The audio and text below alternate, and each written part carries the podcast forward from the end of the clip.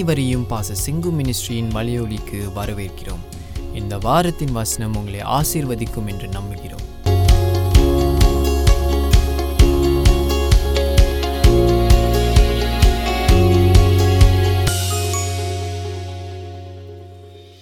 நாம் எடுத்துக்கொள்வோம்.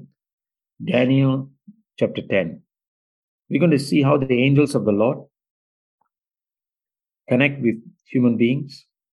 To accomplish things for God நான் சொன்ன பிரகாரம் இந்த பூமி வெறும் இந்த பூமிக்குரிய காரியங்கள் வெறும் மெக்கானிக்கலாக நாம் பார்க்கக்கூடியது நாம் கேட்கக்கூடியது தொடக்கூடியது ருசிக்கக்கூடியது கேக் இதையெல்லாம் இது இவைகள் மாத்திரமல்ல இந்த ஐம்புலங்களினாலே நாம் ஈடுபடுகிற உலகம் அந்த வட்டத்துக்குள்ள மட்டும் தேவன் எல்லாவற்றையும் படைக்கவில்லை. தேவன் படைத்ததெல்லாம் ஆஹ், காணாதவைகளையும் காண்கிறவைகளையும் படைத்திருக்கிறார். காண் காண்கிறவைகளையும் காணாதவைகளையும் படைத்திருக்கிறார். அப்ப காணாதவைகளும் நமக்கு ஆஹ், காணாதவைகளும் நம்மோடு பேசக்கூடியதாய் நமக்கு அறிவிக்கக்கூடிய காரியங்கள் உண்டு. அதனால இன்றைக்கு நாம் அதைத்தான் நாம் பார்க்கிறோம். So there's a seen world and unseen world காண முடியாத அந்த உலகம். நம்ம வாழ்க்கையில் எப்படி குறுக்கிடுகிறது என்கிறது தான் வேதத்தின் அடிப்படை காணாமல் இருக்கிற காரியங்கள் காண்கிற நம்மை பாதிக்கிறது. நன்றா நல்ல முறையில் பாதிக்கிறது என்று நாம் அறிந்திருக்கிறோம். அதே நேரத்தில் இந்த தீமையான சக்திகளும் உண்டு. அவைகளும் நம்மை பாதிக்கிறது. ஆனால் அவைகளை நாம் மேற்கொள்ள முடியும் என்கிறதையும் நாம் வேதத்திலே பார்க்கிறோம். So the is this unseen world and this unseen world is real நிஜம். அதை நம்மளால் அனுபவிக்க முடியும். என்று என்கிறது என்கிறது தான் வேதத்துடைய காரியம். வேதத்தில் இருக்கிற காரியம். சரி. ஆக இந்த காண முடியாத காரியங்களில் அந்த காண முடியாத இந்த காரியங்களில் ஒரு பகுதி தான் தேவ தூதர்களுடைய படைப்பு. அந்த தேவ தூதர்களை கர்த்தர் படைக்கிறார். அவைகள் பூமிக்கும் வா- வானத்துக்கும் வரக்கூடியவர்கள் வரக்கூடியவர்களாய் தென்படக்கூடியவர்களாய் சில சில நேரங்களில் தென்பட முடியாதவர்களாய் நிறைய நேரங்களில் படைக்கப்பட்டிருக்கிறார்கள். So they are part of the unseen world sometimes we can see them when they want to reveal themselves for example நாம் போன தடவை பார்த்தோம் நம்ம மரியாளுடைய வாழ்க்கையிலே தேவதூதர்கள் காணப்பட்டார்கள். குறிப்பாக காப்ரியல். இந்த பக்கம் அதே காப்ரியல் ஜக்காரியாவுடைய வாழ்க்கையில குறுக்கிட்டு ஈடுபடுகிறதை பார்க்கிறோம்.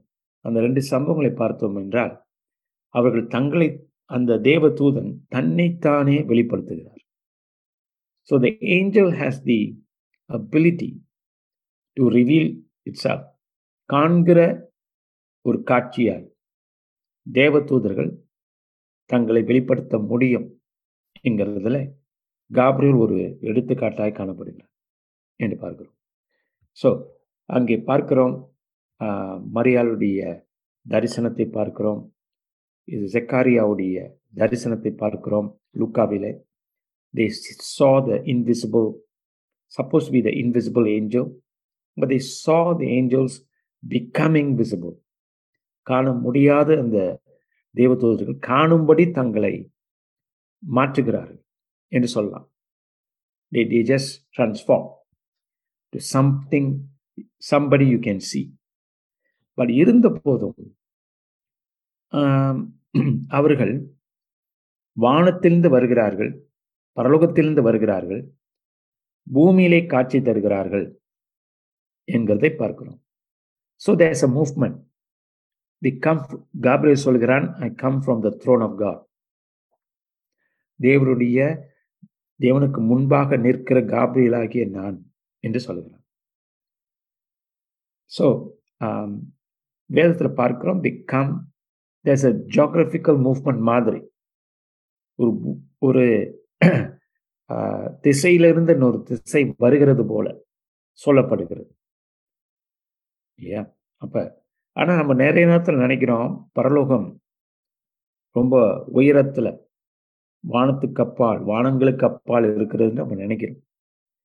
But uh, it's not like that is a different dimension என்று சொல்லலாம். இன்னொரு ஒரு நிலையில தான் அவங்க இருக்கிறார்கள். பரலோகம் இருக்கிறது தேவதூர்கள் இருக்கிறார் இன்னொரு நிலை என்று சொல்லலாம். இட்ஸ் அ டிஃப்ரெண்ட் டைமென்ஷன் ஓகேயா ஸோ நம்ம பைபிளை படிக்கும்போது நம்ம நமக்கு நாம் பெறுகிற ஒரு உணர்வு என்ன என்னவென்றால் தி சம்வே பர்வ் சம்வே ஃபார் ஹாய் இல்லையா? ஆனால் நமக்கு தெரிகிறது நம்ம இப்போ வெண் வெண்கலங்கள்லாம் விண்வெளியில் போய் கொண்டு இருக்கிறது இது வரைக்கும் எதுவும் தென்படலை.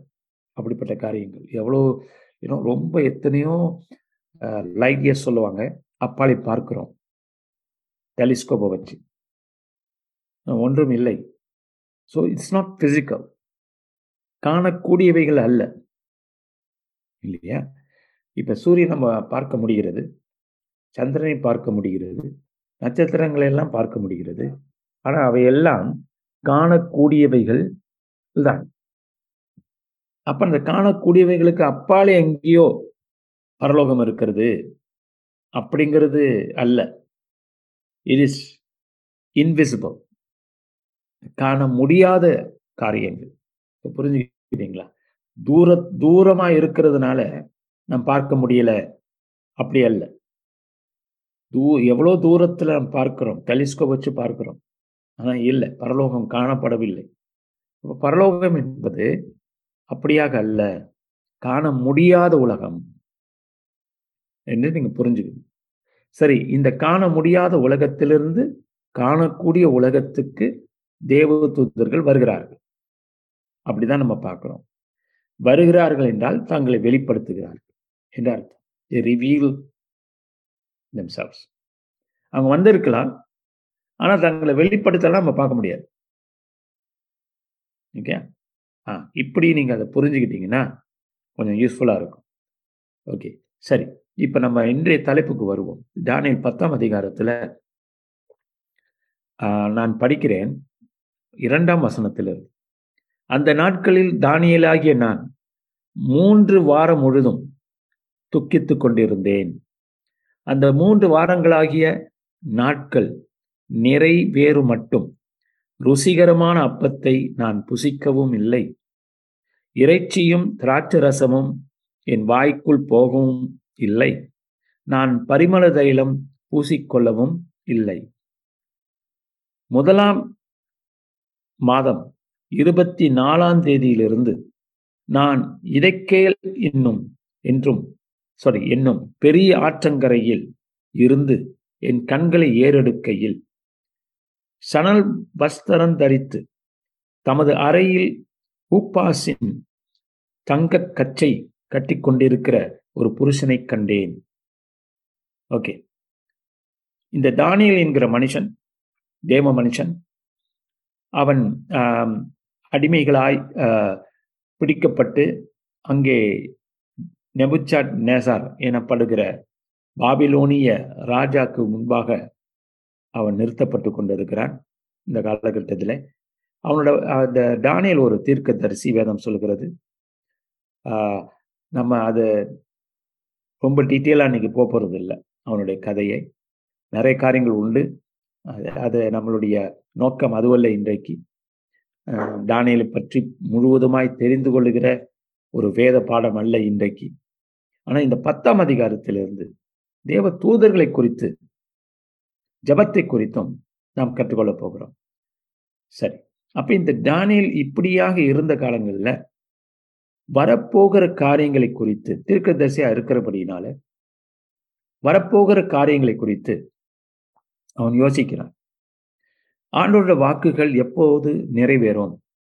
மறுபடியும் இஸ்ரேல் ஜனம் எப்படி விடுவிக்கப்படும்? சிறைப்பட்டு போன இஸ்ரேல் ஜனங்கள் எப்பொழுது விடு விடுதலை விடுதலை ஆக்கப் போகிறார்கள்? விடுதலை ஆகப் போகிறார்கள்? நா- நாட்கள் வந்தது போல தெரிகிறதே? காலங்கள் கைகூடுவது போல தெரிகிறது? ஏன் இன்னும் நடக்கவில்லை? என்கிற ஒரு பத- பதற்றம் அவனிடத்தில் காணப்பட்டது. அதனாலே அவன் என்ன செய்கிறான்? விடுதலை இப்பொழுதே வேண்டும் என்று நினைத்து அது வரப்போகிறது. ஆனால் கால தாமதமாகிறது. ஏன் வரவில்லை? இப்படியாக பல கேள்விகள். அரசியலை குறித்து அந்த அந்த நாட்டின் அந்த நாட்களின் ராஜ்யங்களை குறித்து அவனுக்கு பலவிதமான கேள்விகள். இந்த காலகட்டத்தில் அவன் உயர்த்து உயர்ந்து நிற்கிறான். இந்த தானியல் ராஜ்யத்தில் ராஜாக்கள் அவனை உயர்த்தி வைத்திருக்கிறார்கள். ஆக இப்படிப்பட்ட காரணம் தானியலிடத்தில் அந்த ஞானத்தை அவர்கள் உணர்கிறார்கள் பார்க்கிறார்கள்.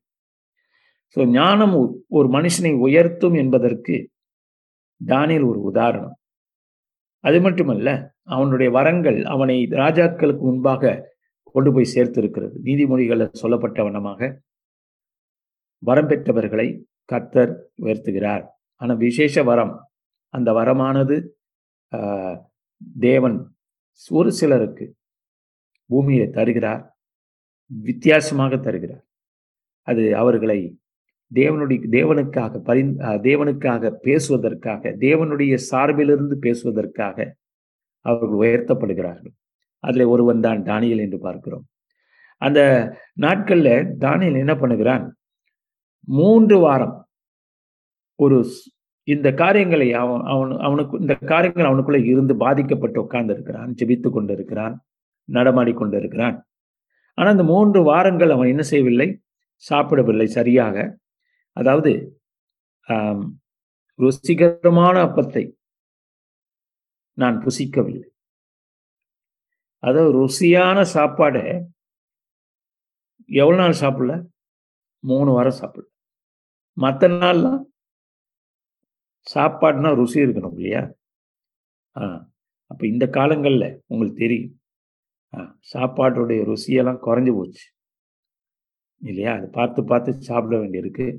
சமைக்க சமைச்சு சாப்பிட்றது பெட்டராக இருக்குது வெளியில் சாப்பிட முடியல. சம் சில இடங்களில் முடிகிறது. இப்படியாக நமக்கு தெரிகிறது. ருசிகரமான அப்பத்தை நான் புசிக்கவில்லை. மூணு வாரம் தான். இல்லையா? சரி ஏன்? இறைச்சியும் திராட்சரசமும். இறைச்சி என்பது ஸ்ட்ரெங் கொடுக்கக்கூடியது. திராட்சரசம் என்பது சந்தோஷப்படுத்தக்கூடியது. இது ரெண்டுமே நான் சாப்பிடவில்லை. மூணு வாரம். நான் பரிமள தைலம் பூசிக்கொள்ளவும் இல்லை. அப்ப அவனுக்கு தன் தன் சரீரத்தை தன் அதுக்கு அதுக்கு அதுக்கு முன்னாடியே பூசிக்கொண்டு இருந்தான். நல்லா இருந்தான் ஒரு மூணு வாரம். இதெல்லாம் சரி. நான் என்ன காரணம் என்றால் ஒரு நோக்கம். இல்லையா? கட்டாயம் அல்ல அது அவனுடைய விருப்பம். அந்த விருப்பத்தின் மத்தியிலே அவன் ஜெபிக்கிறான். இல்லையா? ஜபத்துக்காக ஒரு நோக்கத்துக்காக. பெற்றுக்கொள்ளும்படி கர்த்தர்டேந்து ஒரு விஷயத்தை பெற்றுக்கொள்ளும்படிக்கு அவன் இப்படியாக இருக்கிறான். நாலாவது வசனம். முதலாம் மாதம் இருபத்தி நாலு நாலாம் தேதியிலே நான் இதைக்கேல் என்னும் பெரிய ஆற்றங்கரையில் இருந்து என் கண்களை ஏறெடுக்கையில். அவன் ஆற்றங்கரையில் இருக்கிறான் காணப்படுகிறான். அதனால் அவன் நடமாடவில்லை என்ற அர்த்தம் அல்ல அந்த இருபத்தோரு நாள்லையும் அவன் இப்படியாக இருந்தும் அவன் நடமாடிக்கொண்டிருந்தான் ஆற்றங்கரையிலே நின்று கொண்டிருந்தான். அப்ப அவன் சொல்கிறான் சணல் வஸ்திரம் தரித்து தமது அறையில் உப்பாசின் தங்க கச்சையை கட்டிக்கொண்டிருக்கிற ஒரு புருஷனை கண்டேன். அவன் சொல்லவில்லை எனக்கு திடீர்னு ஒரு தரிசனம் வந்துச்சு என்று அவன் சொல்ல பாருங்க. அவன் ஸ்டேட்டவே நான் ஒரு மனுஷனை கண்டேன் ஒரு புருஷனை கண்டேன் என்று சொல்கிறான். அப்படின்னா என்ன அர்த்தம்னா ஒரு அந்த ஜெபத்துல இருக்கிற பொழுது காண முடியாதவைகளும் காணக்கூடியவைகளும் சங்கமம் ஆகின்றன. ஒரே நேரத்துல there's an intersection of the unseen and the seen world யதார்த்தமா நடக்கிறது போல பேசுறான். ஆற்றங்கரையில இருந்தேன் ஆற்றங்கரை என்பது காண்கிற உலகம். அவன் இருக்கிற இடம். ஆனால் ஒரு புருஷனை கண்டேன். இப்போ நமக்கு தொடர்ந்து படித்தா நமக்கு தெரிகிறது. அந்த புருஷன் வித்தியாசமானவர். காண முடியாத உலகத்திலிருந்து வந்திருக்கிறார். அவர் அங்கே வந்து நிற்கிறார். ஆற்றங்கரையிலே நிற்கிறேன். காண்கிற பூமியிலே இருக்கிறேன். காண முடியாதவர் வருகிறார். இல்லையா? அப்ப இரண்டும் அந்த ஆற்றங்கரையிலே ஒன்று சேருகிறது so is a experience and more then experience is reality இல்லையா? எழுதப்பட்டது ஆவியானவர். காண முடியாத உலகம் ஒரு கற்பனை அல்ல. நிஜமான உலகம். இன்ஃபேக்ட் காண முடிகிற உலகத்தை காண முடியாத உலகம் நிறையவே பாதிக்குது. என்று நம்ம பார்க்க போறோம். ஸோ சொல்றேன் பாருங்க. என் கண்களை ஏறெடுக்கையில். அவன் கண்கள் ஏறெடுக்கிறான். Is seeing is seeing with his physical eyes. இல்லையா? அப்ப இது ஒரு அற்புதமான காரியம். ஒரு அற்புதமான நிகழ்வு நடைபெற்று கொண்டிருக்கு ஏன்னா நமக்கு தெரிகிறது இது தேவனுடைய தூதன் என்று. ஸோ என் கண்களை ஏறெடுக்கையில் சணல் வஸ்திரம் தரித்து இங்கே டானியலும் ஒரு துக்கமுகமாக இருக்கிறார். இல்லையா? சணல் என்பது ஆஹ், மனம் திரும்புதலை குறிக்கிறது. சணல் என்பது தாழ்மையை குறிக்கிறது. ஸோ அந்த தே- அந்த வருகிற புருஷனும் இப்படியாக வருகிறார் என்றால் ஐடென்டிஃபைஸ் வித் டேனியல் டேனியல் என்ன நிலைமையில இருக்கிறானோ அந்த நிலைமையிலே தேவதூதனும் தன்னைத்தான் தாழ்த்துகிறான் என்று பார்க்கிறோம். தமது அறையின் ஊப்பாசின் தங்க கச்சை கட்டி கொண்டிருக்கிற ஒரு புருஷனை கண்டேன். இல்லையா? ஒரு ஒரு தங்க துணி வேற கட்டியிருக்கிறான். அப்படி என்றால் மாறப்போகிறது. இப்போ அந்த புருஷனை பார்க்கும்போதே சணலும் இருக்கிறது தங்க கச்சையும் இருக்கிறது இல்லையா? கட்டி கொண்டு இருக்கிறது. So there's you see there is something powerful there is taking place that அவனுடைய சரீரத்தில் இந்த உடுப்புகள் உண்டு கச்சை உண்டு இல்லையா? சணல் வஸ்திரம் உண்டு. அப்போ த திங்ஸ் ஆன் ஹிம் என்று பார்க்கிறோம். ஸோ இந்த நாளில் கூட நாம் அதை யோசிக்கும் போது நாம் இதை நினைக்கும் போது அவனுடைய பாருங்க இந்த உடுப்பு என்பது தேவனுடைய காரியங்களை வெளிப்படுத்துகிறது என்று பார்க்கிறோம். ஃபார் எக்ஸாம்பிள் வெள்ளை வஸ்திரம் தரித்தவர்கள் அப்படின்னு வேதத்தில் சில இடங்களில் சொல்லப்படுகிறது. இல்லையா? வெள்ளை அங்கி தரித்தவர்கள் காணப்பட்டார்கள். இயேசு உயிர்த்தெழுந்த பிற்பாடு குகையில் அவர் அடைக்கப்பட்டு அது அவர் சரீரம் வைக்கப்பட்டிருந்த அந்த வெள்ளை அங்கி தரித்தவர்கள் என்று சொல்லப்படுகிறது. ஸோ அந் அந்த பரலோகத்திலே வெள்ளை அங்கி தரித்த பரிசுத்தவான்கள் சொல்லப்படுகிறது. ஸோ இந்த இடத்துல பார்க்கிறோம்.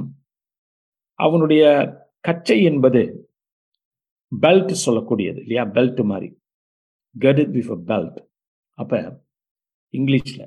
அப்போ சணல் வஸ்திரம் பெல்ட் மாதிரி பியூர் கோல்டு என்று சொல்லப்பட்டிருக்கு. கச்சை என் பொற்கச்சை என்று சொல்லப்பட்டிருக்கு. கோல்டன் பெல்ட் என்று கட்டப்பட்டிருக்கு. அப்போ இது ஒரு பிக்சர் என்ன? அந்த சரீர அதாவது அந்த உடுப்பு எதை குறிக்கிறது என்று பார்க்கும்போது தட் ஹீஸ் ராயல்டி இல்லையா? கோல்டு என்பது ராயல்டி தங்க கச்சை என்பது அற்புதமான காரியம் ஒரு ஒரு ராஜரீக காரியம் அடிமைகள் தங்க கச்சைகளை அந்த காலத்தில் கட்டிக்கொள்ள மாட்டார்கள் ராஜாக்கள் கட்டிக்கொள்வார்கள் யுத்தத்துக்கு போறவர்கள் கட்டிக்கொள்ள மாட்டார்கள் ராஜரிகம் பண்ணுகிறவர்கள் கட்டிக்கொள்வார்கள் யுத்தத்திலே கட்ட மாட்டார்கள் அது வேற மாதிரி வேற மாதிரி கட்சிகளை கட்டிக்கொள்வார்கள். இப்போ இதுலேருந்து நம்ம என்ன புரிந்து கொள்கிறோம்? That this is special this is royalty ராஜா இவர். ஆனால் ஏதோ ஒரு காரணத்தினால சணலை கட்டி கொண்டிருக்கிறார். இல்லையா? ஏனென்றால் இஸ் இன் பிஸ்னஸ் ஒரு முக்கிய காரியம் நடைபெற்று கொண்டிருக்கிறது. அவர் அதை குறித்து யோசனையாக இருக்கிறார் கவலையாக இருக்கிறார். சணல் அதை குறிக்கிறது. கர்த்தரை நோக்கி தாழ்மைப்படுவதை குறிக்கிறது. அப்ப இப்படியெல்லாம் நம்ம யோசிக்கும் போது his body was also like the beryl golden lustre ஒரு உடம்பெல்லாம் ஒரு மினுமினுப்பு இல்லையா? His face at the appearance of lightning ஒரு மின்னலை போல ஒரு முகம் அந்த முகம் ஒளி வீசுகிறது இல்லையா? மின்னலை போல. His eyes were like flaming torches அவர் கண்கள் எரிகிற அக்கினி ஜுவாலை போல இருக்கிறது his to God. His feet like the gleam of the France அவர் கைகளும் காலும் இல்லையா? எப்படி இருக்கிறது? பிரான்ஸ் பர்னிஷ்ட் பிரான்ஸ் பர்னிஷ்னா நல்லா இனம் செதுக்கப்பட்ட பளபளப்பாக இருக்கக்கூடிய Uh, பிரான்ஸ் என்று பார்க்கிறோம். ஆக and the sound of his words was like the noise of a multitude அப்ப இங்கே பார்க்கிறோம் அவருடைய uh, மின்னலின் பிரகாசம் அவருடைய முகம் அவருடைய கண்கள் எரிகிற தீபங்கள் அவருடைய புயங்களும் அவருடைய கால்களும் துளக்கப்பட்ட வெண்கலம் பிரான்ஸ் நிறத்தை போல். அவருடைய வார்த்தையின் சத்தம் ஜனக்கூட்டத்தின் ஆரவாரத்தை போலவும் இருந்தது. அப்போ நீங்கள் கொஞ்சம் இமேஜின் பண்ணி பாருங்க. இஸ் பாடி படிக பச்சை பார்த்துட்டோம். பேரல் இங்கிலீஷில். படிக பச்சை அவருடைய முகம் மின்னலின் பிரகாசம். அவருடைய கண்கள் எரிகிற தீபங்கள். ஓகே அப்போ அவருடைய முகம் மின்னலின் பிரகாசம் என்ப என்பது நாம் பார்க்கும்போது his face is reflecting the glory of God தேவ மகிமையை சிங்காசனத்துக்கு மேலாக பரலோகத்தில் மின்னல் உண்டு என்று பார்க்கிறோம். ஸோ தேவனுடைய பிரகாசம் அவர் முகத்திலே ஒளி வீசுகிறது. அடுத்தது பார்க்கிறோம் அவருடைய கண்கள் எரிகிற தீபங்கள். ஃபயர் இன் இஸ் ஐஸ் அப்ப இது தேவனுடைய அந்த பார்வை. அவருடைய பார்வை எரிகிற அக்கினியை போல அவர் கண்கள் இல்லையா? அவரோட பார்வை என்று பார்க்கிறோம் இருக்கிறது. இப்போ is sharp is focus and it shows the the wisdom in him in this angel and he can see to everything அவரோட கண்கள் எக்ஸ்ட்ரே கண்கள் மாதிரி. இந்த எக்ஸ்ட்ரே பார்த்தீங்கன்னா இசை கதிர்வீச்சு இல்லையா? வெளிச்சம் தான் அதுவும். அதுபோல் அவர் கண்கள் அப்படிப்பட்ட கண்கள். எதையும் கடந்து போகக்கூடிய பார்க்கக்கூடிய கண்கள் என்று பார்க்கிறோம். அடுத்தது அவருடைய புயங்கள் கைகள் கால்கள் எல்லாமே வெண்கலம். இல்லையா? வெண்கலம். வெண்கலம் எதை குறிக்கிறது என்றால் இந்த பூமியிலிருந்து எடுக்கப்பட்டு பல காரியங்களுக்கு பிரயோஜனம் உள்ள ஒரு பொருள். இட் ஒர்க்ஸ் அ லாட் இல்லையா? அதிகமாய் பயன்படுத்தப்படுகிறது. அப்ப பயன்பாடு அவர் கைகள் அவர் கா அவருடைய புயங்கள் அவருடைய கால்கள் எல்லாமே வெண்கல வெண்கலம் நிறம் என்றால் அவை அதிகமாய் பயன்படுத்தப்படுகிறது. And is the work of God to this angel தேவனுடைய செயல்பாடுகள் இந்த தேவதூதன் மூலியமாக முக்கியம் பெறுகிறது என்று பார்க்கிறோம். அவருடைய வார்த்தைகளின் சத்தம் ஜனக்கூட்டத்தின் ஆரவாரம். அவர் பேசும்போது ஒரு பெரிய எப்படி சொல்றது அதை? மல்டி டைமென்ஷனில் வர்றது மாதிரி ஒரு சத்தம். அல்ல லூயா இப்போ சினிமாவை பார்த்தோன்னா நான் அப்படின்னு பேசுவாங்கல்ல லைக் ஸ்டாவாஸ்லாம் அந்த டாஃப் வேடர் ஏம் அப்படின்னு பேசுவார். அது போல இவர் பேசும்போது அப்படியே வார்த்தைகளின் மேக்னிஃபிகேஷன் ஒரு ஆள் பேசுறது மாதிரி இல்லை. ஒரு பெரிய ஜனக்கூட்டமே பேசுறது மாதிரி. எப்படி இருக்கிறீர்கள்? அப்படின்னு பத்து தலை ராவணன் பேசின அப்படி இருக்கும்? அந்த மாதிரி இவர் பேசும்பொழுது ஒருவரா இல்லை ஆயிரம் பேரா பேசுகிற மாதிரி இருக்கும். அதான் அவருடைய இது எதை குறிக்கிறது என்றால் இஸ் சோ பவர்ஃபுல் இல்லையா? இந்த தேவதன் சொன்னா ஒரு தடவை சொன்னா மில்லியன் தடவை சொன்னது மாதிரின்னு அர்த்தம். இல்லையா? ஜனக்கூட்டத்தின் சத்தம். Because his words come with majority view இல்லையா? ஜனக்கூட்டத்துடைய சத்தம் ஒருமித்த சத்தம் என்பது பரலோகத்தின் சத்தம் மெஜாரிட்டியோட சத்தம். இந்த தே இந்த தேவதூதன் பரலோகத்தை பிரதிநிதித்து வந்திருக்கிறான் துயப தூதர்கள் எல்லாம் பிரதிநிதித்து வந்திருக்கிறான் அதனால் அவன் சத்தம் அப்படி இருக்கு. அவன் சொன்னா அப்படியாக நடக்கப் போகிறது. இதுதான் நிஜம் என்பதற்கு அத்தாட்சிகள் என்று பார்க்கிறோம். அவருடைய வார்த்தைகளின் சத்தம் ஜனக்கூட்டத்தின் ஆரவாரத்தை போல. சி அது ஆரவாரமான சத்தம் தான் சோகமான சத்தம் அல்ல.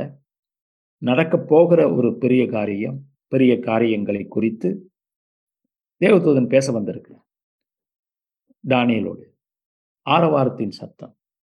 ஹலலூயா பரலோகத்திலே கண்ணீர் இல்லை சோகம் இல்லை. அதெல்லாம் தொடைக்கு தொடைத்து எடுக்கப்பட்டது. ஆனால் இந்த சணல் நூல் தரித்து தான் வந்திருக்கிறான்.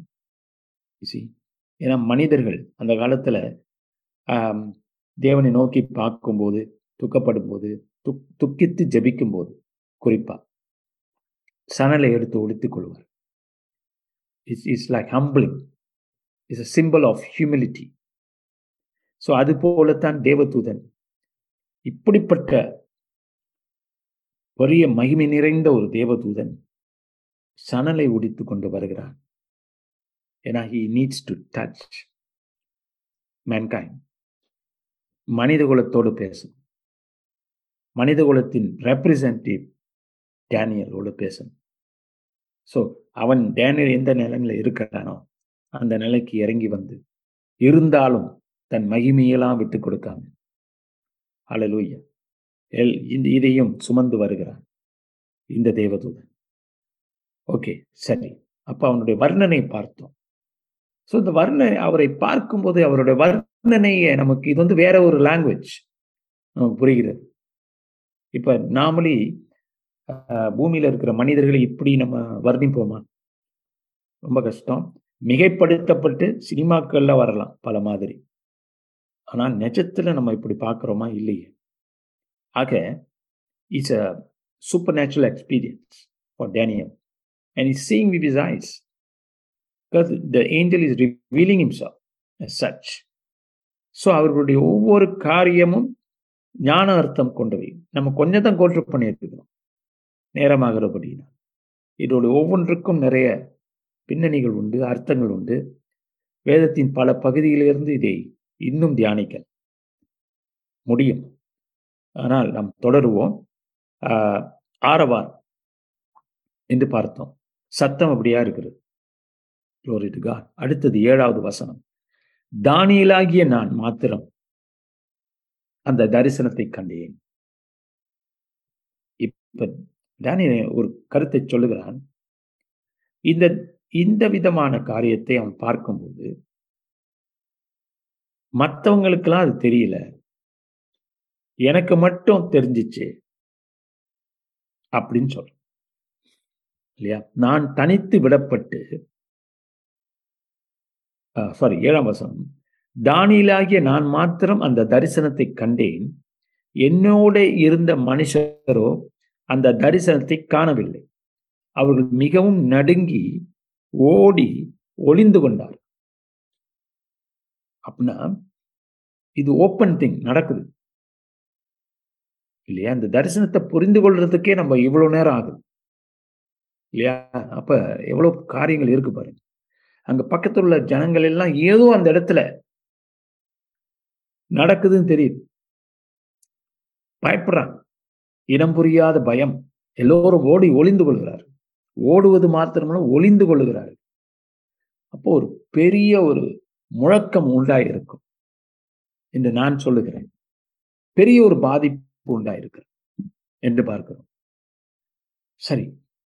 மக்கள் பாருங்க தானியல் மக்களோட தான் இருக்கிறான். இல்லையா? பிஸியா தான் இருக்கிறான். மக்களோட இருக்கிறான். அப் இந்த நேரத்துல தான் ஆனா ஜெபத்துல இருக்கிறார். அந்த உபவாசத்துல இருக்கிறார். இல்லையா? அப்ப இந்த மொழியை பார்க்க வேண்டும். நீங்க புரிஞ்சுக்கணும். He is talking about vision but இந்த விஷன் என்பது தனிப்பட்ட ஒரு மனுஷன் பார்க்குறான் ஆனால் பாதிப்பு எல்லாருக்கும் இருக்கு. கவனிச்சு பாரு எல்லாருக்கும் இருக்கு. ஸோ தேவ தூ தூதர்களை பார்க்கிறவர்கள் பார்க்கக்கூடியவர்கள் சில நேரங்களில் எப்போதும் பார்க்க முடியாது. இஷ்டப்பட்டு பார்க்க முடியாதுல்ல. முதல்ல சொல்லிட்டேன் அவங்க வெளிப்படுத்தணும். பார்க்கும்போது இந்த மாதிரியான தரிசனம் என்பது உடன் இருக்கிறவர்களையும் காணாதவர்களையும் பாதிக்குது. எஃபெக்ட் இதை நம்ம சில நிறைய இடங்களை பார்க்கிறோம். சவுல் என்கிற மனிதன் குதிரையிலே போய்கொண்டிருக்கிறான் அப்போ சில நடவடிக்கையில அவன் கிறிஸ்தவர்களை பிடித்து ஜெயிலில் போடுறதுக்காக போயிட்டு இருக்கும்போது வானத்திலிருந்து சடிதியாய் ஒரு வெளிச்சம் உண்டாகி அவன் கீழே விழுகிறான் குதிரையிலேருந்து விழுகிறான்.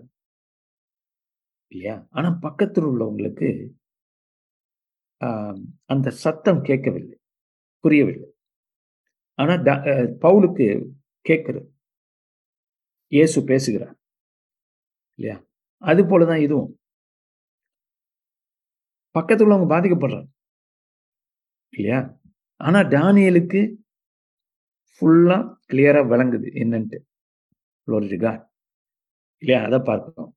நான் அவன் தனித்து காண்கிறான் இதை. மற்றவங்கெல்லாம் ஓடி ஒளியிறாங்க.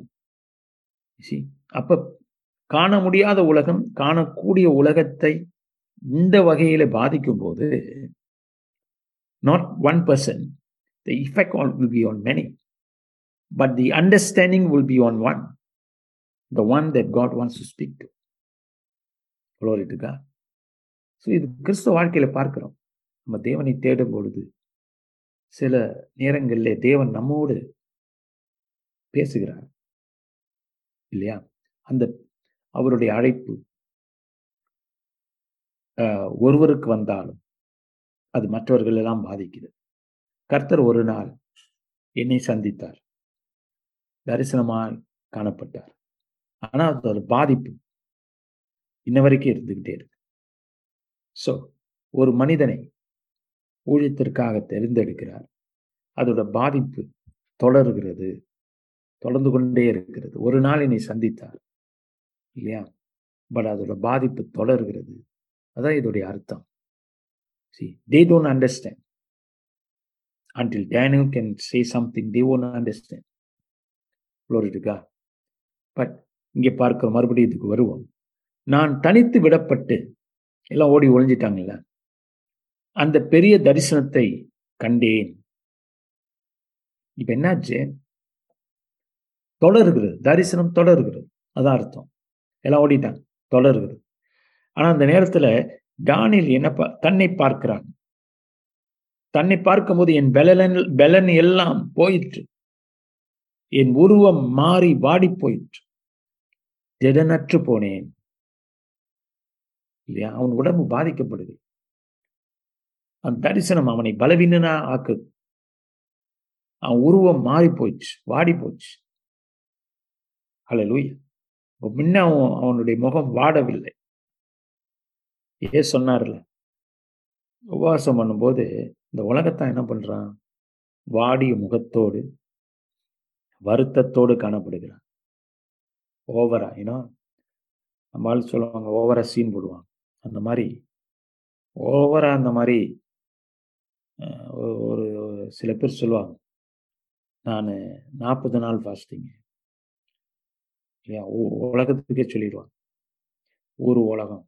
இங்கே தானியல் வந்து மூணு வாரம் பெரிய ராஜாக்கு அடுத்தவனாக இருக்கிறான் மூணு வாரம் தான் அவனுடைய இந்த உபவாசம் ஒரு நோக்கத்துக்காக. அந்த நோக்கத்துடைய பலனை பெறுகிறான். இல்லையா? அது போல இதை புரிஞ்சுக்கணும். அப்ப சில பேர் என்ன அது ஒரு எப்படி அதை நடத்துறாங்கன்னு தெரியாது. ஒரு உலகத்துக்கு தெரியும். அவங்க தனியா ஏதோ ஜபிச்சுக்கிட்டு இருக்காங்கன்னு நீங்க அப்படி அல்ல ஜபம் என்று இயேசு சொல்லி இருக்கிறார் இங்க பார்க்கிறோம் அவன் முகம் வாடி போயிற்று. அப்படின்னா முன்ன போ முன்ன ஒரு உருவமும் அவன் முகமும் வாடவில்லை. முன்ன அவனுக்கு திறன் இருந்துச்சு. முன்ன அவனுக்கு பலன் இருந்துச்சு. இப்ப அவனிடத்திலிருந்து ஏதோ அகன்று போனது போல ஒரு உணர்வு. ஏன்னா ஒரு மாபெரும் காரியத்தை அவன் அவன் பார்க்கிற அந்த உருவத்தின் காரியம் அவனை பாதிக்குது. இல்லையா?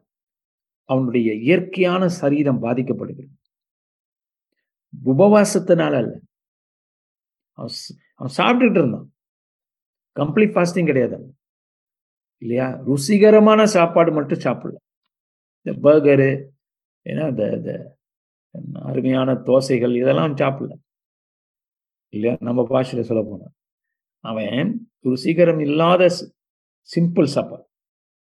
சாப்பிட்டான் இல்லையா சாப்பிடாம இல்லாம அவன் திராட்சை ரசம் குடிக்கல தண்ணி குடிச்சான் இல்லையா திராட்சை ரசம் என்பது மது. அந்த மதுவை ஒதுக்கி விட்டு தண்ணீரை குடிக்கிறான் அவ்வளவுதான். ஆனா இப்ப அவனுக்கு பலன் இருந்துச்சு. ஆனா இப்ப தரிசனத்தை பார்த்ததுனால அவனுக்கு பலன் போயிடுச்சு. ஹலலூயா இது எப்பேற்பட்ட ஒரு காரியம்னு நீ பார்க்கணும்னா கெச்சமனை தோட்டத்தில் இயேசுவை பிடிக்க வந்த சேவகர்கள் அரண்மனை சேவகர்கள் என்னாச்சு? இயேசு கிட்ட வந்தோனீங்க பட்டுன்னு உழுந்துட்டான் இல்லையா? இப்போ நம்ம தேவனுடைய சமூகத்துக்கு வர்றோம். தேவனோட பிரசனம் அதிகமாகும் போது நம்ம கைகளை வச்சு ஜெபிக்கும் போது மக்கள் விழுறாங்க விழுறாங்க அதிகமாக the fall under the spirit என்று இங்கிலீஷை சொல்லுவாங்க. தேவ அவர்கள் பலனற்றவர்களாய் காணப்படுகிறார்கள். சொன்ன எழுந்திருக்க முடியல பலனற்று போகிறது. இல்லையா? அந்த மாதிரியான ஒரு சூழ்நிலை தானியலுக்கு பலனற்று போகிறது என்று பார்க்கிறோம். அப்புறம் இ- தொடர்ந்து படிப்போம். அவருடைய வார்த்தைகளின் சத்தத்தை கேட்டேன். அப்ப இப்ப கேள்வி ஏன் அவன் சரீரம் பாதிக்கப்படுதுன்னா the power of God when is revealed to us. தேவனுடைய மகிமை வெளிப்படும் பொழுது நம்ம என்னங்க செய்யும் இல்லையா? அதனால ஆண்டவர் ஃபுல்லா அவரை வெளிப்படுத்தினார்னா நம்ம என்ன ஆகும்? தேவனை கண்டவன் ஒருவனும் இல்லை. உயிரோடு இருந்ததும் இல்லைன்னு வழக்குண்டு இல்லையா அதுபோல வார்த்தை உண்டு அல்லவா அது போலத்தான் வி can இந்த சின்ன அனுபவத்தையே டானியலால் தாங்க முடியல. அப்ப நினைச்சு பாரு இல்லையா? ஆ அப்ப இந்த அனுபவம் எனக்கு ஆண்டோர் கொஞ்சம் கொடுத்துருந்தார். நான் இயேசுவை கண்டபோது ஒரு கட்டத்தில் நான் படுத்திருக்கிறேன் உடம்பெல்லாம் தேவ அக்கினி போல வெளிச்சத்தை போல காணப்பட்டது. ஒரு ஒரு நடுங்கி இருந்து பயந்து இருந்து அது அவனுடைய அனுபவம் இது. ஏன்? இது அந்த அனுபவத்தில் போனவங்களுக்கு தான் அது வழங்கும் ஆனால் அதை ஃபுல்லாக உணர முடியாவிட்டாலும் உங்கள் மைண்ட்ல நீங்கள் புரிஞ்சுக்கலாம் அதான் நான் சொல்லிக்கிட்டு இருக்கேன். அவருடைய வார்த்தைகளின் சத்தத்தை கேட்டேன். அவருடைய வார்த்தைகளின் சத்தத்தை நான் கேட்கும்போது நான் முகங்கவிழ்ந்து நித்திரை போகிறவனாய். தரையிலே முகங்குப்பர விழுந்து கிடந்தேன். சில பேர் கேட்பாங்களே தேவ வல்லமையில எப்படி விழுவலாம் எங்க இருக்கு பைபிள்ல? எதையும் படிக்கிறது இல்ல இஷ்டத்துக்கு பேசுறது இல்லையா? வேதத்துல உதாரணங்கள் உண்டப்பா. தேவ வல்லமை வரும்பொழுது வெளிப்படுத்தப்படும் போது மனிதன் என்ன ஆவான்? மனிதன் இவ்வண்ணமாக முகம் கவிழ்ந்து நித்திரை போகிறவனா தூங்குறது போல ஆயிடும். அவன் தூங்குறவன போல கீழே விழுந்துட்டான். முகங்குப்புற விழுந்து கிடந்தேன். தூங்குறவன் எப்படி இருப்பான் நித்திரை அடுக்கிறவன் அப்படியே பிளாட் ஆயிருவான்ல? அதான் சொல்றான் டானியல். நான் பிளாட் ஆயிட்டேன். எப்ப? அந்த வார்த்தைகளை கேட்கும் போது when the word of God comes when I hear the word I'm flat hallelujah. So the interaction between the unseen and the seen world காணக்கூடிய உலகமும் காண முடியாத உலகமும் இன்டர்செக்ட் பண்ணும்போது ஒன்று கூடும்போது காணக்கூடிய காரியங்கள் என்னாகிறது என்று பார்க்கிறோம். அவன் அவனால் எழுந்திருக்க முடியல. தூங்குறவனை போல இல்லையா? அது பட்டுன்னு உழுந்துட்டான். தரையில முகங்கப்புற அப்ப தேவ தூதனுடைய வார்த்தை ஒரு மனுஷனை வீழ்த்துகிறது. தானியலை கீழே வீழ்த்துகிறது. Glory தேவ பிரசனம் சினத்துல வரும்பொழுது மனிதர்கள் வீழ்த்தப்படுகிறார்கள். தேவ வல்லமை அவங்க மேல இறங்குகிறது. Glory so this thing is biblical வேதத்தில் உள்ள காரியங்கள் தான் இன்றும் நடைபெற்று கொண்டிருக்கிறது. ஸோ இது ஆச்சரியமான காரியமாக இருக்கிறது ஒரு வகையில். இன்னொரு வகையில் ஆச்சரியம் அல்ல ஏன்னா வேதத்தில் இப்படிப்பட்ட சம்பவங்களை பார்க்கிறோம். அப்ப கர்த்தருடைய வார்த்தை கேதுரு மரங்களை பிளக்கும் என்று சங்கீதக்காரன் சொல்லுகிறார் இல்லையா? கர்த்தருடைய வார்த்தை சத்தம் மான்களை இல்லையா? கரவாடு மான்களை கூட ஈனச் செய்யும். பிள்ளை பெற வச்சிடும் கர்த்தருடைய சத்தம். Glory அப்ப இந்த இயற்கையானது கர்த்தருடைய சத்தத்துக்கு காத்திருக்கிறது. நீ காத்திருக்கிறாயா? Amen. காத்திருந்த இந்த சத்தத்துக்காக தான் அவன் காத்திருக்கு கர்த்தரை அவனோடு ஏதாவது ஒரு பதில் சொல்ல வேண்டும் என்று காத்திருக்கிறான். தொடர்ந்து போவோம் அப்ப வார்த்தை வருகிறது பத்தாவது வசனம்.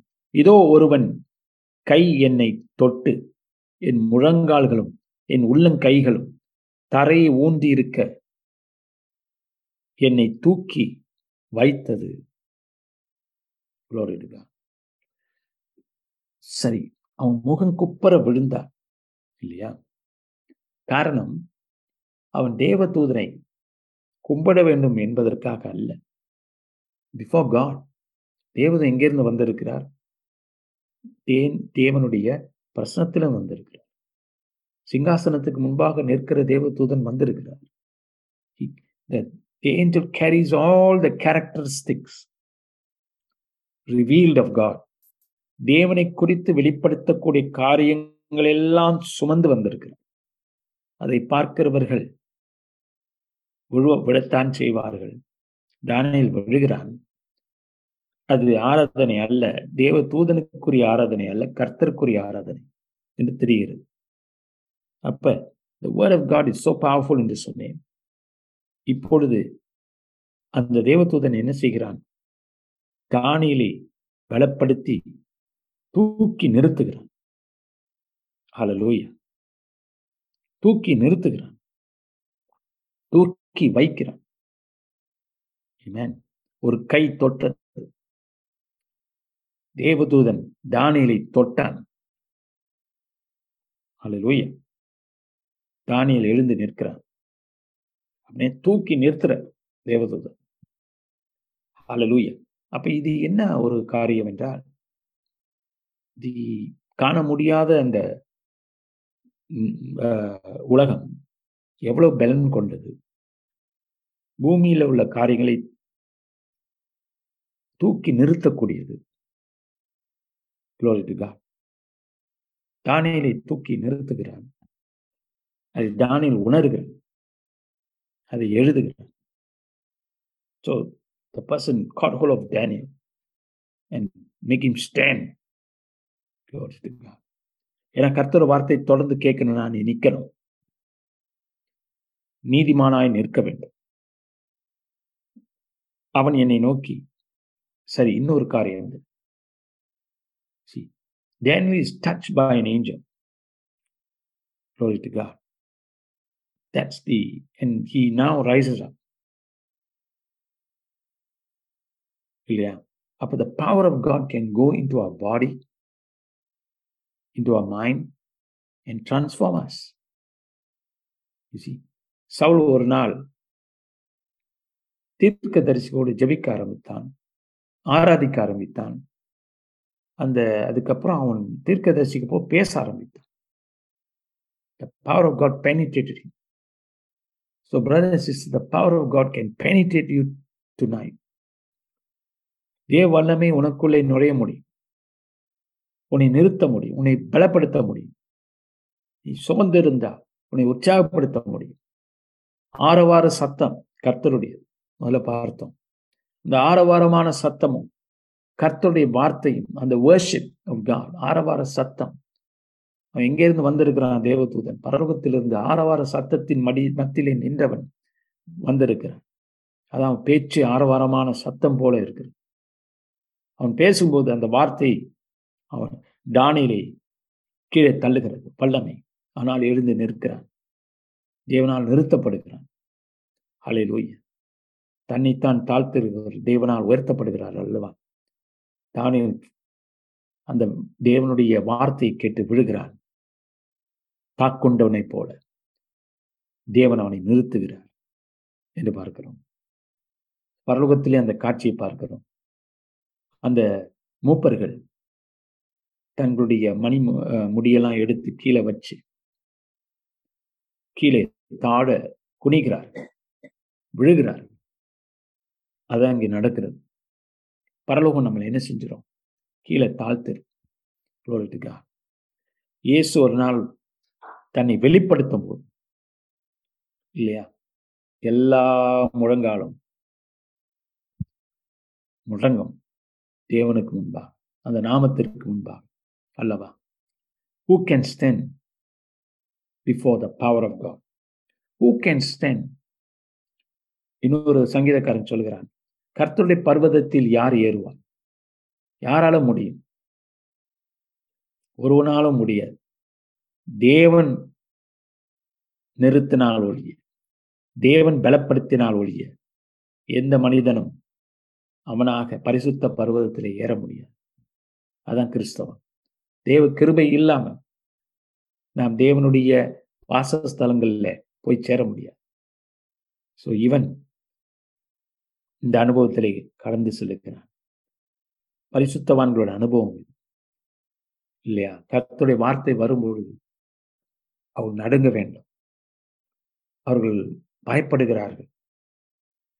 மோசஸ் பயந்தான் எப்ரே மொழி எப்ரே புத்தகத்தில் எப்ரேயர் புத்தகத்தில் பதிமூ பன்னிரெண்டாம் அதிகாரத்தில் சொல்லப்பட்டிருக்கிறது.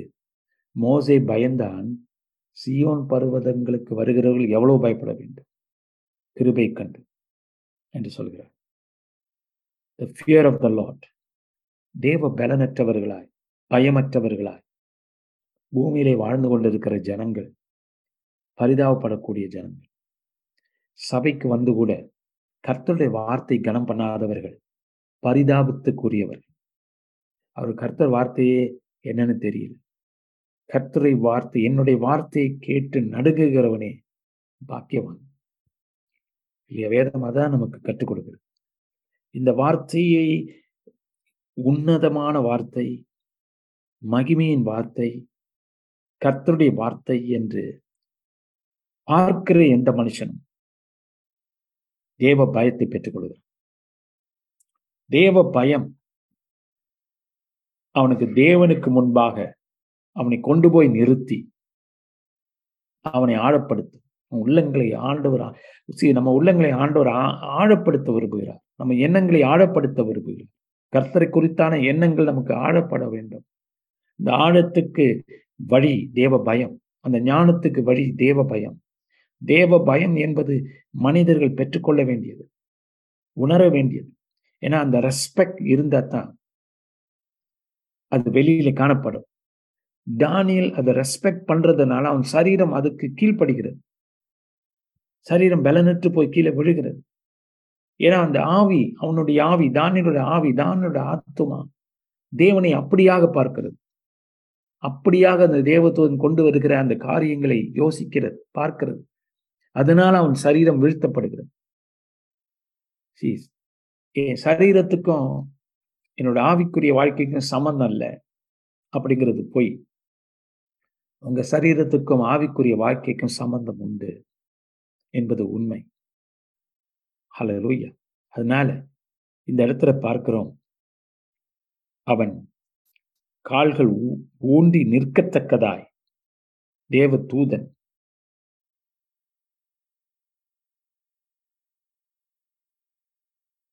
பெற்றுக்கொள்கிறார். சாரி தேவன் தூத தூதன் தானியில் பெற்றுக்கொள்கிறார். இந்த வார்த்தையை அவன் என்னிடத்தில் சொல்லுகையில் நடுக்கத்தோடு எழுந்து நின்றேன். ஆனால் இப்போ எழுந்து நிற்கிறான் பாரு. ஹலலுயா வார்த்தை பெற்றுக்கொள்வதற்கு அடுத்த ஸ்டெப் தானியல் தேவனுக்கு முன்பாக நிற்க வேண்டும் என்று பார்க்கிறோம். அப்பொழுது அவன் என்னை நோக்கி தானியலே பயப்படாதே. நீ அறிவை அடைகிறதற்கும் உன்னை உன்னுடைய தேவனுக்கு முன்பாக சிறுமைப்படுத்துகிறதற்கும் நம்மள சொன்ன அந்த சிறுமை என்கிற வார்த்தை அங்க வருது பாருங்க உன் மனதை செலுத்தின முதல் நாள் துவக்கி உன் வார்த்தைகள் கேட்கப்பட்டது உன் வார்த்தைகள் நிமித்தம் நான் வந்தேன். இதோடைய ஃபுட்னஸ் நீங்க புரிஞ்சுக்கணும். அதுக்கு தான் இப்போ விளக்க போகிறேன் அப்பொழுது அவன் என்னை நோக்கி தானியலே பயப்படாது. ஆண்டவர் நம்மளை பார்த்து சொல்கிற வார்த்தை தேவனுடைய அனுபவத்துக்குள்ளே நுழையும் பொழுது பயப்படாதே. அல்ல ஏன்னா அந்த பயம் என்பது மனித குலத்துக்கு வந்துடுச்சு. ஆடம் ஏவால் ஒளிந்து கொண்டார்கள். காயின் காயின் பயந்தான். அதுக்கப்புறம் பார்க்கிறோம் யாக்கோப்பு பயந்தான். இப்படியாக மனிதர்கள் தேவனை கண்டு பயப்படுகிறார்கள் என்று வேதம் காட்டுகிறது. டானியல் பயந்தான். மனிதன் அல்லவா? என்ன இருந்தாலும். என்ன இருந்தாலும் மண்ணிலிருந்து வந்தவன் அல்லவா? அவன் பயந்தான். ஆனால் தேவ தூதனுடைய வார்த்தை பயப்படாதே. இருந்த போதும் பயப்படாதே மனிதனே. உனக்கு க என்ன மாதிரியான சூழ்நிலை இருந்தாலும் நீ பயப்படாதே. நல்ல ஒரு வார்த்தையை பூமிக்கு காண்கிற இந்த உலகத்துக்கு தேவதூதன் கொண்டு வந்து கொடுக்கிறான். மனிதர்களை பார்த்து நம்மை பார்த்து. டானியல் நான் சொன்னேன் டேனியல் ரெப்ரசன்ஸ் அஸ் தானியல் நம்மை பிரதிநிதித்துவப்படுத்துகிறான் அங்கே. அப்பொழுது அவன் நான் என்னை நோக்கி தானியலே என்று சொல்லுகிற சொல்லு சொல்லும் பொழுது நம்ம எடுத்துக்கணும் பயப்படாதே. நீ அறிவை அடைகிறதற்கும் உன்னை உன்னுடைய தேவனுக்கு முன்பாக சிறுமைப்படுத்துகிறதற்கும் உன் மனதை செலுத்தின முதல் நாள் முதல் நாள் குறித்துக்கொள்ளும். இருபத்தோரு நாளுக்கு அப்புறம் இல்லை முதல் நாளே உன் வார்த்தை கேட்கப்பட்டது. இங்க ஒரு அதிசயம் பாரு தேவதூதன் வார்த்தைகளை சுமந்து வருகிறான். அவன் சொல்றான் என் வார்த்தைகள் வருவதற்கு உன் வார்த்தைகள் காரணம். என் பரலோகத்திலிருந்து வார்த்தைகள் வருவதற்கு மகனே தானியிலே உன் வார்த்தைகள் காரணம் என்று சொல்ல சொல்லுறான் ஹalleluya. நீ என்றைக்கு ஜெப பண்ண ஆரம்பித்தாயோ உன்னை சிறுமைப்படுத்தி உன் மனதை செலுத்தி ஜபங்கிறது என்ன? தேவனுக்கு முன்பாக தாழ்த்தி உன் மனதை செலுத்தி வேற எங்கேயும் செலுத்தாம ஊர் உலகம்லாம் செலுத்தாம தேவன் என்னோட பேசுகிறார். பேசணும். என்று மனதை செலுத்தி நீ வார்த்தைகளை பேசினால் அல்ல பேசினாய் அல்லவா? அந்த வார்த்தைகள் என்னை கொண்டு வந்திருக்கிறது. குளோரிடுகா நான் இன்னொரு சமயத்தில் சொன்னேன். ஆண்டவர் ஒரு இந்த கர்த்தருடைய ஜபத்தில் ஒன்று சொல்றார் இல்லையா? எவர்களுடைய குற்றங்களை நீங்கள் மன்னிக்கிறீர்களோ அப்பொழுது நான் உங்களுடைய குற்றங்களை மன்னிக்கிறேன்னு சொல்றாருல்ல அவர் என்ன சொல்றாரு அதுல? நீ மன்னித்தால் நான் மன்னிக்கிறேன். நீ செயல்பட்டால் பரலோகம் செயல்படும். உன்னை நான் காப்பி பண்றேங்கிறார் ஆண்டவர். நான் உன்னை காப்பி பண்றேன். நீ மன்னி நீ எந்த அளவுக்கு செய்கிறாயோ நான் அந்த அளவுக்கு. நீ எந்த அளவுக்கு கொடுக்கிறாயோ அந்த அளவுக்கு நான் கொடுக்கிறேன். அதையும் சொல்லியிருக்கார். இல்லையா? அப்ப thus God is such a humble person நம்மை அவர் பின்தொடர்றார். இல்லையா? தேவனுடைய தாழ்மை அது. நம்ம நம்மளையும் படைத்து நம்ம வார்த்தைக்கு அவர் செவி கொடுக்கிறார் அவர் நம்மையும் படைத்து நம்ம மன்னிக்கிறத வச்சு அவர் நம்மளை மன்னிக்கிறார். நம்ம காப்பி அடிக்கிறார். ஆண்டவர். அது மிக உன்னதமான ஒருத்தரால தான் முடியும். தான் படைத்ததை அவர் சாம்பிளாக எடுத்துக்கிறார். சரி. இவன் மன்னிச்சிட்டான். இப்போ நான் இவனை மன்னிக்கிறேன். அதுதான் இங்கே நடக்குது. தானியலுங்கிற ஒரு சாதாரண மண்ணிலிருந்து உருவாக்கப்பட்ட மனிதன் இந்த சத்தத்தை கேட்டு வார்த்தை கேட்டு தேவதூதனை அனுப்பி வார்த்தைகளை கொடுக்கிறார். இப்போ ஜபங்கிறது அதுதான். நம்மை தாழ்த்தி தேவனிடத்தில் மனம் பொருந்தும் போது அந்த வார்த்தைகள் கேட்கப்படுகிறது பரலோகத்தில். என்பது நிச்சயமா. நான் இது தானியலுக்கு அந்த மூணு வாரத்துல தெரிய. டுவெண்ட்டி ஒன் டேஸ்ல அவனுக்கு தெரிஞ்சிருக்கு தெரியல. இப்பதான் தெரியுது. அவன் ஜெபம் கேட்கப்பட்டுச்சுன்னு அவனுக்கு தெரியாது. ஹalleluya.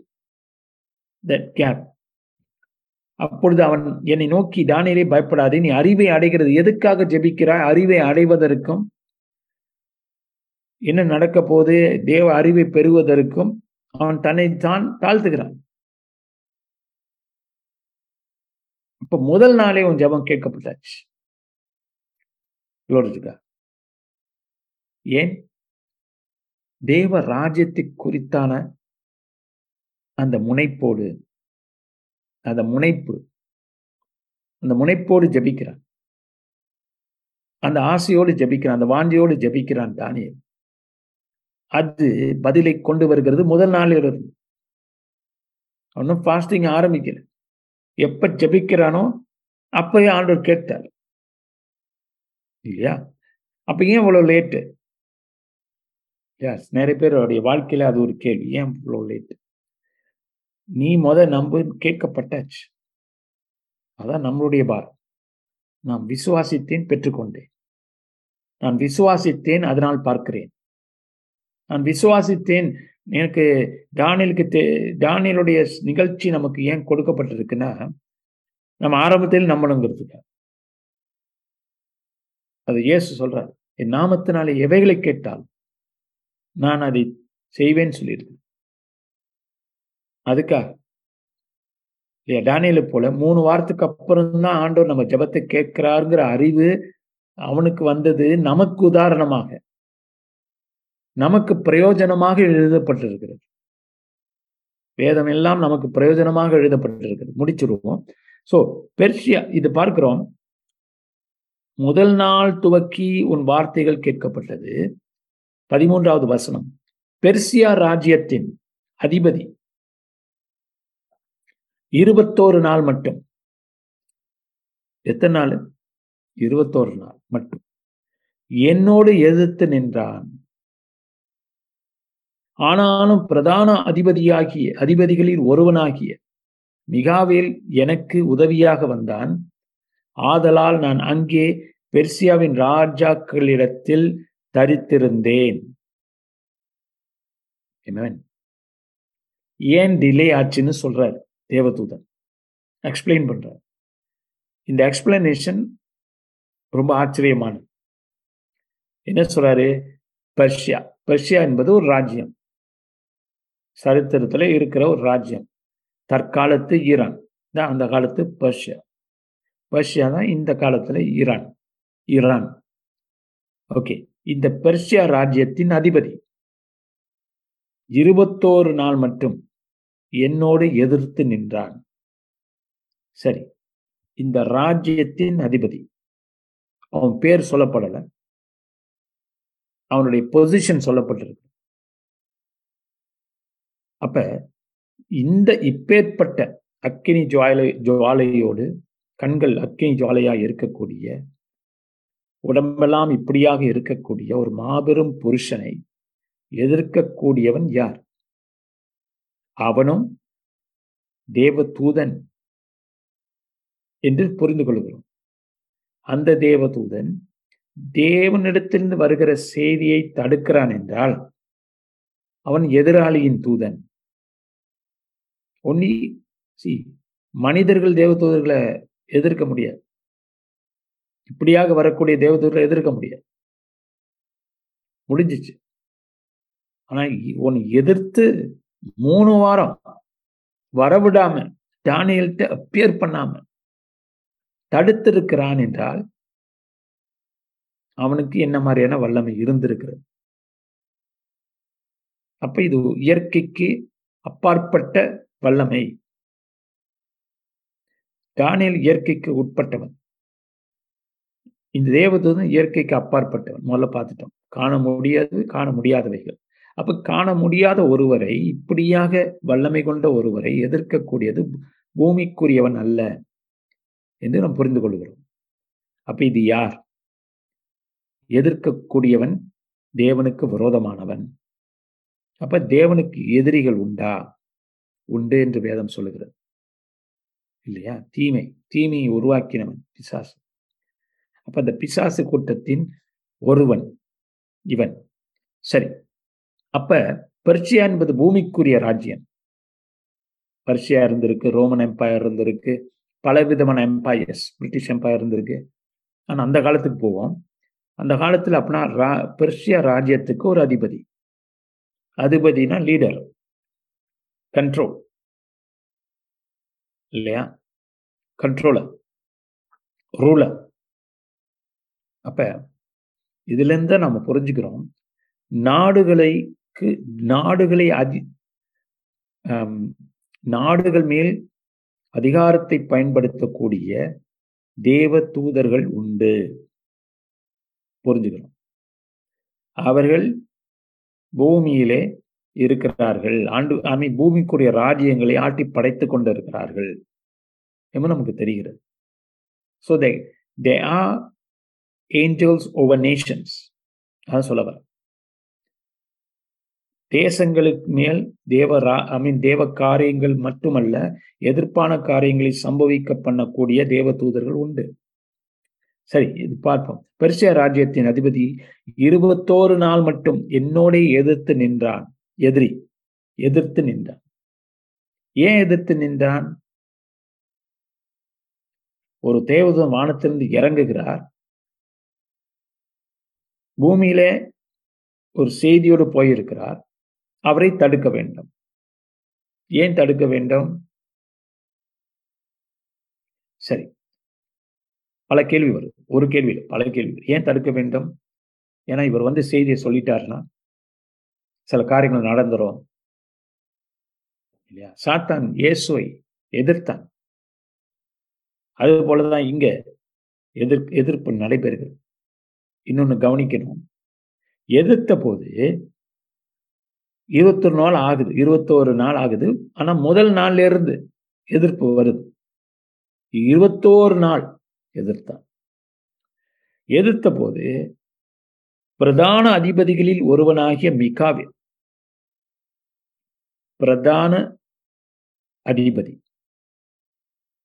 அப்படின்னா இன்னும் பிரதான அப்ப நம்ம என்ன தெரிஞ்சுக்கிறோம்? டிஃப்ரெண்ட் லெவல் ஆஃப் அத்தாரிட்டி அப்ப பூமியில இருக்கக்கூடிய ஐ மீன் இந்த ராஜ்யத்துக்குரிய அதிபதி ஆவிக்குரியது சக்திகள். அந்த ஆவிக்குரிய சக்திகளுக்குள்ள இல்லையா? வேறு வேறு நிலைகள் உண்டு. நன்மையான சக்திகளுக்கும் வேறு வேறு நிலைகள் உண்டுன்னு பார்க்கிறோம்.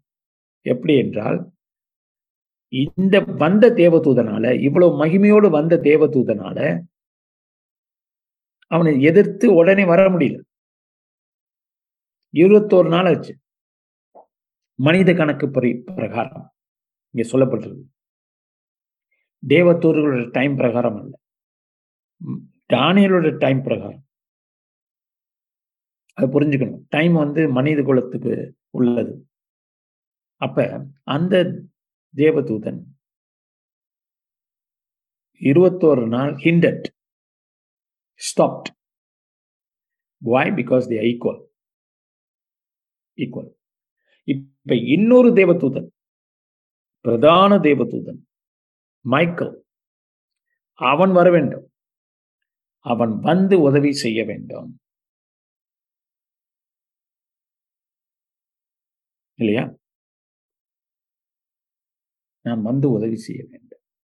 இன்னொன்று அவன் வந்த பிற்பாடுதான் இவன் வர்றான். இவனால் அதை ஓவர் கம் பண்ண முடிகிறது. அப்ப இவனுடைய ரேங்க் இந்த தேவதூதன் ரேங்க்கும் அந்த பெர்ஷியா ராஜ்யத்தின் அதிபதியோடைய ரேங்க்கும் ஆல்மோஸ்ட் ஈக்குவல் சம்படியா இருக்கா இருக்கா அதனால தான் நான் அங்கே பெர்சியாவின் ஸ்டக் யாரு? இந்த தேவதூதன் ஸ்டக் ஆயிட்டார். எங்க பெர்சியாவின் ராஜாக்களிடத்தில் தரித்திருந்தேன் அந்த இடத்தை விட்டு இங்க வர முடியல. என்று பார்க்கிறோம். So this is an high opening to what's happening in the spiritual world so ஆவிக்குரிய உலகத்தில் காண முடியாத அந்த உலகத்தில் இப்பேற்பட்ட ரேங்கிங் இருக்குன்னு பார்க்கிறோம். இதை ஹெப்பிஷியர் புத்தகத்திலையும் பார்க்கிறோம். பவுல்சரார் துரைத்தனங்கள் சக் அந்தகார சக்திகள் அப்படி வரிசைப்படுத்துகிறார் பிரின்சிபாலிட்டி தான் ஹையஸ்ட் சொல்லுவாங்க. ஸோ ராஜ்யங்களுக்கு ராஜ்ய ராஜாக்கள் உண்டு ஆவிக்குரிய ராஜாக்கள் என்று பார்க்கிறோம். ஸோ இப்பொழுதும் அது உண்மையா? என்றால் இயேசு வர்ற வரைக்கும் அது உண்மைதான். சில தேசங்கள் மேல் சில ராஜாக்கள் இருக்கிறார்கள். அவர்கள் செய்கிற காரியங்கள் உண்டு தடுக்கிற காரியங்கள் உண்டு. தேவன் நன்மை செய்யும்படிக்கு தன்னுடைய தூதர்களை அனுப்புகிறார். அந்த நன்மை நடக்காதபடி அந்த நன்மைகள் மனிதனுக்கு தெரியாதபடி குழப்பக்கூடிய தடுக்கக்கூடிய சக்திகள் உண்டு என்று இதிலிருந்து புரிந்து கொள்ளுவேன்.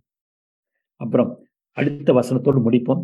இப்போதும் கடைசி நாட்களில் உன் ஜனங்களுக்கு சம்பவி சம்பவிப்பதை உனக்கு தெரிய பண்ணும்படிக்கு வந்தேன். இந்த தரிசனம் நிறைவேற இன்னும் நாள் செல்லும் என்று. சரி இதோடு நம்ம முடிக்க போகிறோம். அடுத்த வாரம் தொடருவோம். So let's use this let me sum up the whole thing இன்னைக்கு கொஞ்சம் ஆழமாய் போய் ஒவ்வொரு வசன் வார்த்தையாய் அதனுடைய அர்த்தங்களாய் பார்த்தோம். இது நமக்கு ஜபத்துக்கு உதவி செய்யும். இப்ப நீங்க ஜபித்த பொழுதே முக்கியமா நீங்க பெற்றுக்கொள்ற காரியம் என்னன்னா ஜபிக்கிற பொழுதே கர்த்தர் கேட்கிறார். நீதிமானுடைய சத்தம் கர்த்தருடைய சமூகத்துக்கு செல்கிறது. நீதிமானுடைய ஊக்கமான ஜபம் கேட்கப்படுகிறது என்றெல்லாம் நாம் புரிந்து கொள்கிறோம். அப்ப நீங்க ஜ வல்லமை கொண்டது. கிறிஸ்துவின் நீதியை நீங்க பெற்றிருக்கிறது படியினால உங்களை சொந்த பலத்துல நிற்காம இயேசுவின் பலத்துல நீங்க நிற்க ஆரம்பிக்கிறீங்க. அதான் அந்த சம்பவம் நமக்கு அது காட்டுகிறது. மனித பலம் முடியாது. தோத்து போகும். தேவனுக்கு முன்பாக நிற்கிறதுக்கு தேவ பலன் வேண்டும். நமக்கு இயேசுவே தேவ பலனாய் மாறி தேவ சமூகத்துக்கு முன்பாக நம்ம நிற்க வைக்கிறார். என்கிறதை இந்த ஆவிக்குரிய உண்மையை புரிந்து கொள்கிறோம். Jesus lifts you up. The angel here lifted Daniel up. Jesus came and now has lifted us up. The Son of God has come to stand before the Father. பிதாவின் சிங்காசனத்துக்கு முன்பாக நிற்கும்படிக்கு கிறிஸ்துவின் சிங்காசனத்துக்கு முன்பாக நிற்கும்படிக்கு இயேசுவே நமக்கு வழி செய்திருக்கிறார் அலலுயா இந்த தேவதூதன் எல்லாத்தையும் செய்கிறார் தானியலுக்கு அதுபோல இயேசு நமக்கு எல்லாவற்றையும் செய்து தேவனோடு நிற்க வைக்கிறார். அழலுயா அதனால நீங்கள் ஜெபிக்கும் பொழுதே நீங்கள் பதிலை பெற்றுக்கொள்கிறீர்கள் அதனால தான் நீங்கள் எப்போதெல்லாம் நீங்கள் ஜெபிக்கிறீங்களோ அப்பொழுதே நீங்கள் பெற்றுக்கொள்ள முடியும் என்று மார்க் பதினொன்று இருபத்தி நாலாம் வசனம் சொல்லுகிறது. நீங்கள் ஜெபம் பண்ணும்போது எவைகளை கேட்டுக்கொள்வீர்களோ அவைகளை பெற்றுக்கொண்டோம் என்று விசுவாசிங்கள் அப்பொழுது அவைகள் உங்களுக்கு உண்டாகும். அந்த நேரத்தில் நீங்க நம்பணும்னு ஆண்டர் இப்ப கட்டளை தானியல் போல இல்லை. தானியலுக்கு தேவத்துவம் வந்த பிற்பாடு தான் தெரிஞ்சிச்சு. அவன் ஜெபம் முத நாள்லேயே கேட்கப்பட்டுச்சு.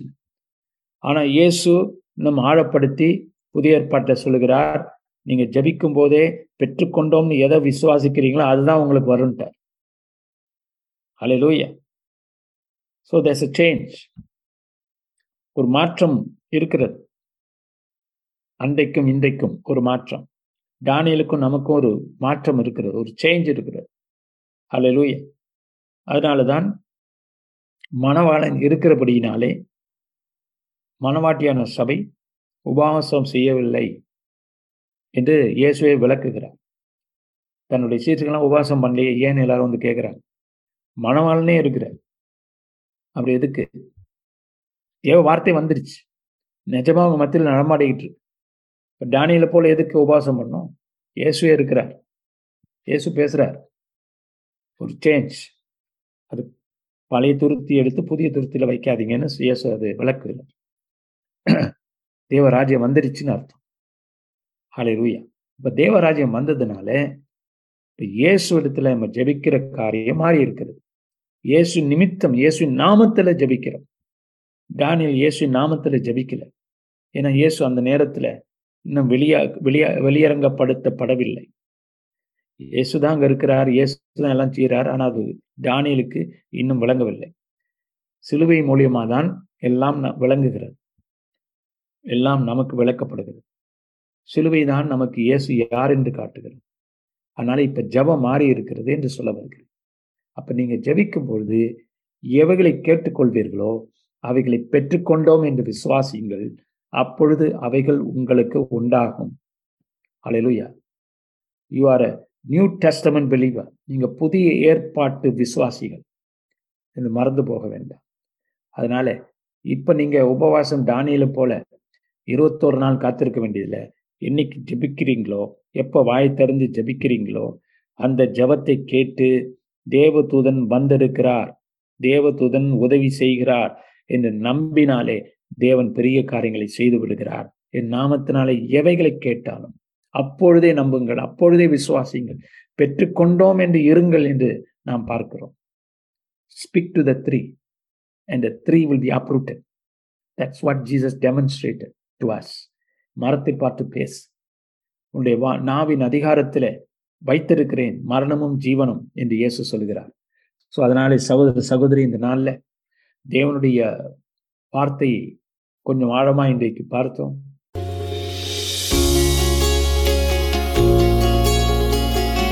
இந்த வாரத்தின் பிரசங்கத்தை கேட்டதற்கு நன்றி. மீண்டும் வெவ்வேறு செய்திகளை கேட்க பாச செங்கு மினிஸ்ட்ரிஸ் டாட் காம் என்ற இணைய பக்கத்திற்கு செல்லலாம். அடுத்த வாரம் உங்களை பாச செங்கு மினிஸ்ட்ரியில் சந்திப்போம்.